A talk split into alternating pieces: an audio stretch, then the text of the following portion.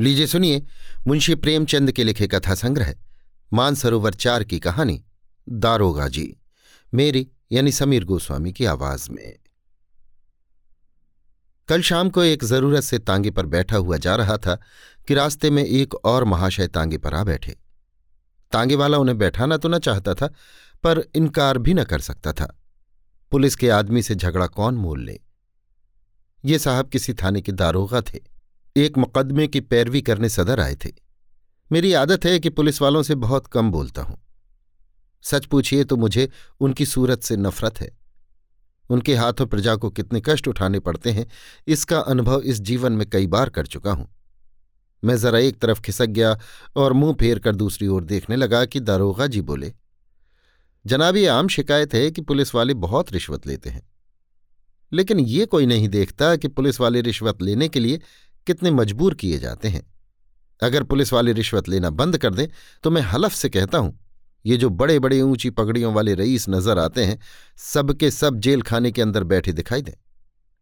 अगर हर एक मामले का चालान करने लगें तो दुनिया पुलिस वालों को और भी बदनाम करे। आपको यकीन ना आएगा जनाब, रुपए की थैलियाँ गले लगाई जाती हैं। हम हज़ार इनकार करें, पर चारों तरफ़ से ऐसे दबाव पड़ते हैं कि लाचार होकर लेना ही पड़ता है। मैंने उपहास के भाव से कहा, जो काम रुपए लेकर किया जाता है, वही काम बिना रुपए लिए भी तो किया जा सकता है। दारोगा जी हंसकर बोले, वो तो गुनाह बेलज्जत होगा, बंदा परवर। पुलिस का आदमी इतना कट्टर देवता नहीं होता, और मेरा ख्याल है कि शायद कोई इंसान भी इतना बेलौस नहीं हो सकता। और सिंगों के लोगों को भी देखता हूँ। मुझे तो कोई देवता न मिला। मैं अभी इसका कुछ जवाब दे ही रहा था कि एक मियाँ साहब लंबी अचकन पहने तुर्की टोपी लगाए तांगे के सामने से निकले। दारोगा जी ने उन्हें देखते ही झुककर सलाम किया और शायद मिजाज शरीफ पूछना चाहते थे कि उस भले आदमी ने सलाम का जवाब गालियों से देना शुरू किया। जब तांगा कई कदम आगे निकल आया तो वो एक पत्थर लेकर तांगे के पीछे दौड़ा। तांगे वाले ने घोड़े को तेज किया। उस भले मानुस ने भी कदम तेज किए और पत्थर फेंका। मेरा सिर बाल बाल बच गया। उसने दूसरा पत्थर उठाया। वो हमारे सामने आकर गिरा। तीसरा पत्थर इतनी ज़ोर से आया कि दरोगा जी के घुटने में बड़ी चोट आई, पर इतनी देर में तांगा इतनी दूर निकल आया था कि हम पत्थरों की मार से दूर हो गए थे।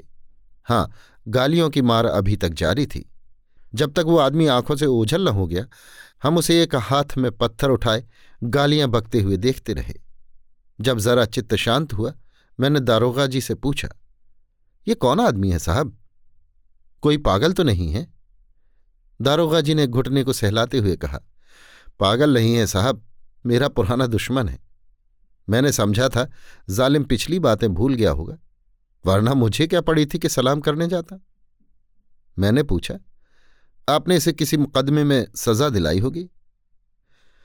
बड़ी लंबी दास्तान है जनाब, बस इतना ही समझ लीजिए कि इसका बस चले तो मुझे ज़िंदा ही निकल जाए। आप तो शोक की आग को और भड़का रहे अब तो वो दास्तान सुने बगैर तस्कीन न होगी। दरोगा जी ने पहलू बदल कर कहा, अच्छी बात है, सुनिए। कई साल हुए मैं सदर में ही तैनात था। बेफिक्री के दिन थे, ताज़ा खून, एक माशूक से आँख लड़ गई। आमदरफ्त शुरू हुई। अब भी जब उस हसीना की याद आती है तो आँखों से आँसू निकल आते हैं। बाजारू औरतों में इतनी हया, इतनी बफा इतनी मुरवत मैंने नहीं देखी। दो साल उसके साथ इतने लुत्फ से गुजरे कि आज भी उसकी याद करके रोता हूँ। मगर किस्से को बढ़ाऊँगा नहीं, वरना अधूरा ही रह जाएगा। मुख्तसर ये कि दो साल के बाद मेरे तबादले का हुक्म आ गया। उस वक्त दिल को जितना सदमा पहुँचा, उसका ज़िक्र करने के लिए दफ्तर चाहिए। बस यही जी चाहता था कि इस्तीफा दे दूँ। उस हसीना ने यह खबर सुनी तो उसकी जान से निकल गई। सफ़र की तैयारी के लिए मुझे तीन दिन मिले थे। ये तीन दिन हमने मंसूबे बांधने में काटे।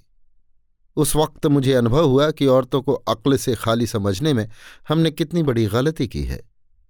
मेरे मंसूबे शेख चिल्ली के से होते थे। कलकत्ते भाग चलें, वहाँ कोई दुकान खोल दे, या इसी तरह कोई दूसरी तजवीज करता। लेकिन वो यही जवाब देती कि अभी वहाँ जाकर अपना काम करो। जब मकान का बंदोबस्त हो जाए तो मुझे बुला लेना। मैं दौड़ी चली आऊँगी। आखिर जुदाई की घड़ी आई। मुझे मालूम होता था कि अब जान न बचेगी। गाड़ी का वक्त निकला जाता था और मैं उसके पास से उठने का नाम न लेता था। मगर मैं फिर किस्से को तुल देने लगा। खुलासा ये कि मैं उसे दो तीन दिन में बुलाने का वादा करके रुखसत हुआ। पर अफसोस, वे दो तीन दिन कभी ना आए। पहले दस पाँच दिन तो अफसरों से मिलने और इलाके की देखभाल में गुजरे। इसके बाद घर से खत आ गया कि तुम्हारी शादी तय हो गई। रुखसत लेकर चले आओ। शादी की खुशी में उस वफा की देवी की मुझे फ़िक्र न रही। शादी करके महीने भर बाद लौटा तो बीबी साथ थी। रही सही याद भी जाती रही। उसने एक महीने के बाद एक खत भेजा। पर मैंने उसका जवाब न दिया। डरता रहता था कि कहीं एक दिन वो आकर सिर पर सवार न हो जाए। फिर बीबी को मुँह दिखाने लायक भी न रह जाऊँ। साल भर के बाद मुझे एक काम से सदर आना पड़ा। उस वक्त मुझे उस औरत की याद आई। सोचा जरा चलकर देखना चाहिए, किस हालत में है। फ़ौरन अपने खत न भेजने और इतने दिनों तक न आने का जवाब सोच लिया और उसके द्वार पर जा पहुँचा। दरवाज़ा साफ़ सुथरा था। मकान की हालत भी पहले से अच्छी थी। दिल को खुशी हुई कि इसकी हालत उतनी खराब नहीं है जितनी मैंने समझी थी। और क्यों खराब होने लगी? मुझ जैसी दुनिया में क्या और आदमी ही नहीं है। मैंने दरवाज़ा खटखटाया। अंदर से वो बंद था। आवाज़ आई, कौन है? मैंने कहा, वाह, इतनी जल्दी भूल गई। मैं हूँ बशीर। कोई जवाब न मिला। आवाज़ उसी की थी, इसमें शक नहीं। फिर दरवाज़ा क्यों नहीं खोलती? ज़रूर मुझसे नाराज़ है। मैंने फिर किवाड़ खटखटाए और लगा अपनी मुसीबतों का किस्सा सुनाने। कोई पंद्रह मिनट के बाद दरवाज़ा खुला। हसीना ने मुझे इशारे से अंदर बुलाया और चट किवाड़ बंद कर लिए। मैंने कहा, मैं तुमसे मुआफ़ी मांगने आया हूँ। यहाँ से जाकर मैं बड़ी मुश्किल में फंस गया। इलाका इतना खराब है कि दम मारने की मोहलत नहीं मिलती। हसीना ने मेरी तरफ़ न देखकर ज़मीन की तरफ़ ताकते हुए कहा, मुआफ़ी किस बात की? तुमसे मेरा निकाह तो हुआ न था। दिल कहीं और लग गया तो मेरी याद क्यों आती? मुझे तुमसे कोई शिकायत नहीं। जैसा और लोग करते हैं, वैसा ही तुमने किया। यही क्या कम है कि इतने दिनों बाद इधर आ तो गए। रहे तो खैरियत से। किसी तरह ज़िंदा हूँ। शायद जुदाई में घुलते घुलते ये तौन निकल आई है। खुदा झूठ न बुलवाए, तब से दूने हो गए हो। मैंने झेपते हुए कहा यह सारा बलगम का फिसाद है। भला मोटा मैं क्या होता? उधर का पानी नहायत बलगमी है। तुमने तो मेरी याद ही भुला दी। उसने अब की मेरी ओर तेज निगाहों से देखा और बोली, खत का जवाब तक न दिया, उल्टे मुझी को इल्ज़ाम देते हो। मैं तुम्हें शुरू से बेवफा समझती थी और तुम वैसे ही निकले। बीबी लाए और मुझे खत तक न लिखा। मैंने ताज्जुब से पूछा, तुम्हें कैसे मालूम हुआ कि मेरी शादी हो गई? उसने रुखाई से कहा यह पूछकर क्या करोगे? झूठ तो नहीं कहती। बेवफा बहुत देखे, लेकिन तुम सबसे बढ़कर निकले। तुम्हारी आवाज़ सुनकर जी में तो आया कि दुत्कार दूँ। लेकिन ये सोचकर दरवाज़ा खोल दिया कि अपने दरवाजे पर किसी को क्या जलील करूँ। मैंने कोट उतारकर खूंटी पर लटका दिया। जूते भी उतार डाले और चारपाई पर लेट कर बोला लैली देखो इतनी बेरहमी से न पेश आओ। मैं तो अपनी खताओं को खुद तस्लीम करता हूँ और इसीलिए अब तुमसे मुआफ़ी मांगने आया हूँ। जरा अपने नाजुक हाथों से एक पान तो खिला दो। सच कहना, तुम्हें मेरी याद काहे को आती होगी? कोई और यार मिल गया होगा? लैली पान दान खोलकर पान बनाने लगी कि एकाएक किसी ने किवाड़ खटखटाए। मैंने घबरा कर पूछा, ये कौन शैताना पहुँचा? हसीना ने होठों पर उंगली रखते हुए कहा, ये मेरे शौहर हैं। तुम्हारी तरफ़ से जब निराश हो गई तो मैंने इनके साथ निकाह कर लिया। मैंने त्योरियाँ चढ़ाकर कहा तो तुमने मुझसे पहले ही क्यों ना बता दिया? मैं उल्टे पाँव लौटना चाहता। ये नौबत क्यों आती? ना जाने कब की ये कसर निकाली। मुझे क्या मालूम कि ये इतने जल्द आ पहुँचेंगे? रोज तो पहर रात गए आते थे। फिर तुम इतनी दूर से आए थे, तुम्हारी कुछ खातिर भी तो करनी थी। ये अच्छी खातिर की? बताओ मैं जाऊँ कहाँ? मेरी समझ में खुद कुछ नहीं आ रहा। या अल्लाह, किस अजाब में फंसी? इतने में उन साहब ने फिर दरवाज़ा खटखटाया। ऐसा मालूम होता था कि किवाड़ तोड़ डालेगा। हसीना के चेहरे पर एक रंग आता था, एक रंग जाता था। बेचारी खड़ी काँप रही थी। बस जबान से यही निकलता था, या अल्लाह, रहम कर। बाहर से आवाज़ आई, अरे, तुम क्या सरे शाम से सो गई? अभी तो आठ भी नहीं बजे, कहीं सांप तो नहीं सूंघ गया? अल्लाह जानता है अब की देर की तो किवाड़ चढ़वा डालूँगा। मैंने गिड़गिड़ा कर कहा, खुदा के लिए मेरे छिपने की कोई जगह बताओ, पिछवाड़े कोई दरवाज़ा नहीं है? ना, संडास तो है, सबसे पहले वो वहीं जाएँगे। अच्छा वो सामने कोठरी कैसी है? हाँ है तो। लेकिन कहीं कोठरी खोलकर देखा तो क्या बहुत डबल आदमी है? तुम जैसे दो को बगल में दबा ले तो खोल दो कोठरी, वो जो ही अंदर आएगा मैं दरवाज़ा खोलकर निकल भागूँगा। हसीना ने कोठरी खोल दी। मैं अंदर जा घुसा। दरवाज़ा फिर बंद हो गया। मुझे कोठरी में बंद करके हसीना ने जाकर सदर दरवाज़ा खोला और बोली, क्यों किवाड़ तोड़े डालते हो? आ तो रही हूँ। मैंने कोठरी के किवाड़ों के दरवाजों से देखा। आदमी क्या पूरा देव था? अंदर आते ही बोला, तुम सरे शाम से सो गई थी? हाँ जरा आँख लग गई थी। मुझे तो ऐसा मालूम हो रहा था कि तुम किसी से बातें कर रही हो। वहम की दवा तो लुकमान के पास भी नहीं।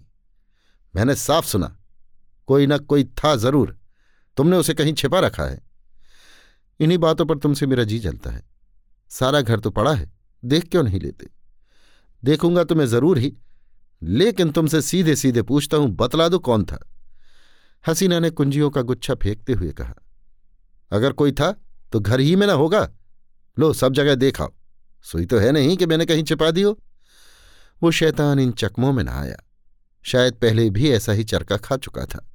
कुंजियों का गुच्छा उठाकर सबसे पहले मेरी कोठरी के द्वार पर आया और उसके ताले को खोलने की कोशिश करने लगा। गुच्छे में उस ताले की कुंजी न थी। बोला इस कोठरी की कुंजी कहाँ है? हसीना ने बनावटी ताज्जुब से कहा, अरे तो क्या उसमें कोई छिपा बैठा है? वो तो लकड़ियों से भरी पड़ी है।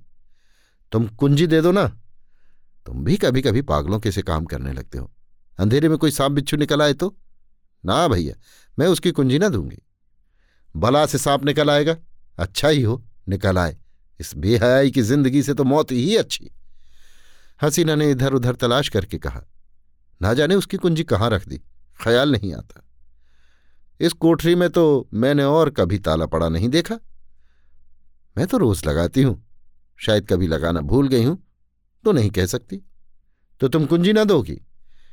कहती तो हूँ, इस वक्त नहीं मिल रही है। कहे देता हूँ, कच्चा ही खा जाऊँगा। अब तक तो मैं किसी तरह जब्त किए खड़ा रहा। बार बार अपने ऊपर गुस्सा आ रहा था कि यहाँ क्यों आया? न जाने ये शैतान कैसे पेश आए। कहीं तैश में आकर मार ही न डाले। मेरे हाथ में तो कोई छुरी भी नहीं। या खुदा, अब तू ही मालिक है। दम रोके हुए खड़ा था कि एक पल का भी मौका मिले तो निकल भागूं।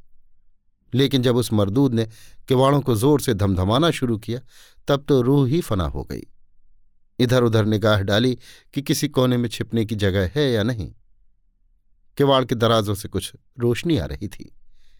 ऊपर जो निगाह दौड़ाई तो एक मचान सा दिखाई दिया। डूबते को तिनके का सहारा मिल गया। उचक्कर चाहता था कि ऊपर चढ़ जाऊँ कि मचान पर एक आदमी को बैठे देखकर उस हालत में मेरे मुँह से चीख निकल गई। ये हज़रत अचकन पहने घड़ी लगाए खूबसूरत साफा बांधे उकड़ू बैठे हुए थे। अब मुझे मालूम हुआ कि मेरे लिए दरवाज़ा खोलने में हसीना ने इतनी देर क्यों की थी। अभी इनको देख ही रहा था कि दरवाजे पर मूसल की चोटें पड़ने लगीं। मामूली किवाड़ तो थे ही तीन चार चोटों में, दोनों किवाड़ी नीचे आ रहे, और वो मरदूद लालटेन लिए कमरे में घुसा। उस वक्त मेरी क्या हालत थी इसका अंदाज़ा आप खुद कर सकते हैं।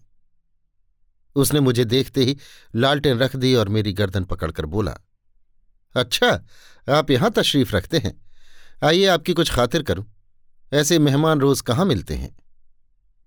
ये कहते हुए उसने मेरा एक हाथ पकड़कर इतने ज़ोर से बाहर की तरफ़ ढकेला कि मैं आँगन में औंधा जा गिरा।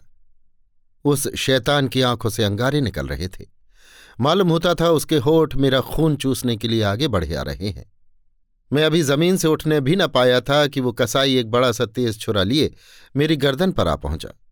मगर जनाब, हूँ पुलिस का आदमी। उस वक्त मुझे एक चाल सूझ गई। उसने मेरी जान बचा ली, वरना आज आपके साथ तांगे पर न बैठा होता। मैंने हाथ जोड़कर कहा, हुजूर, मैं बिल्कुल बेकसूर हूँ। मैं तो मीर साहब के साथ आया था। उसने गरज कर पूछा, कौन मीर साहब? मैंने जी कड़ा करके कहा, वही जो मचान पर बैठे हुए हैं। मैं तो हुजूर का गुलाम ठहरा, जहाँ हुक्म पाऊँगा, आपके साथ जाऊँगा। मेरी इसमें क्या खता है? अच्छा तो कोई मीर साहब मचान पर भी तशरीफ़ रखते हैं? उसने मेरा हाथ पकड़ लिया और कोठरी में जाकर मचान पर देखा। वो हज़रत सिमटे सिमटाए भीगी बिल्ली बने बैठे थे। चेहरा ऐसा पीला पड़ गया था, गोया बदन में जान ही नहीं। उसने उनका हाथ पकड़कर एक झटका दिया तो आप धम से नीचे आ रहे। उनका ठाट देखकर, अब इसमें कोई शुबहा न रहा कि वो मेरे मालिक हैं। उनकी सूरत देखकर, इस वक्त तरस के साथ हँसी भी आती थी। तू कौन है बे? जी, मैं, मेरा मक, ये झूठा आदमी है, ये मेरा नौकर नहीं है। तू यहाँ क्या करने आया था? मुझे यही बदमाश मेरी तरफ़ देखकर धोखा देकर लाया था। ये क्यों नहीं कहता कि मज़े उड़ाने आया था? दूसरों पर इल्ज़ाम रखकर अपनी जान बचाना चाहता है सुअर। ले, तू भी क्या समझेगा कि किसके पाले पड़ा था? ये कहकर उसने उसी तेज छुरे से उन साहब की नाक काट ली। मैं मौका पाकर बेतहाशा भागा, लेकिन हाय हाय की आवाज़ मेरे कानों में आ रही थी। इसके बाद उन दोनों में कैसी छनी हसीना के सिर पर क्या आफत आई, इसकी मुझे कुछ खबर नहीं। मैं तब से बीसों बार सदर आ चुका हूँ, पर उधर भूल कर भी नहीं गया। ये पत्थर फेंकने वाले हज़रत वही है, जिनकी नाक कटी थी। आज न जाने कहाँ से दिखाई पड़ गए और मेरी शामत आई कि उन्हें सलाम कर बैठा। आपने उनकी नाक की तरफ़ शायद ख्याल नहीं किया। मुझे अब ख्याल आया कि उस आदमी की नाक कुछ चिपटी थी। बोला हाँ नाक कुछ चिपटी तो थी। मगर आपने उस गरीब को बुरा चरका दिया। और करता ही क्या? आप दोनों मिलकर उस आदमी को क्या न दबा लेते? ज़रूर दबा लेते, मगर चोर का दिल आधा होता है। उस वक्त अपनी अपनी पड़ी थी कि मुकाबला करने की सोचती कहीं उस रमझल्ले में धर लिया जाता तो आबरू अलग जाती और नौकरी से अलग हाथ धोता। मगर अब इस आदमी से होशियार रहना पड़ेगा। इतने में चौक आ गया, और हम दोनों ने अपनी अपनी राह ली। अभी आप सुन रहे थे मुंशी प्रेमचंद के लिखे कथा संग्रह, मानसरोवर चार की कहानी, दारोगा, मेरी यानी समीर गोस्वामी की आवाज़ में।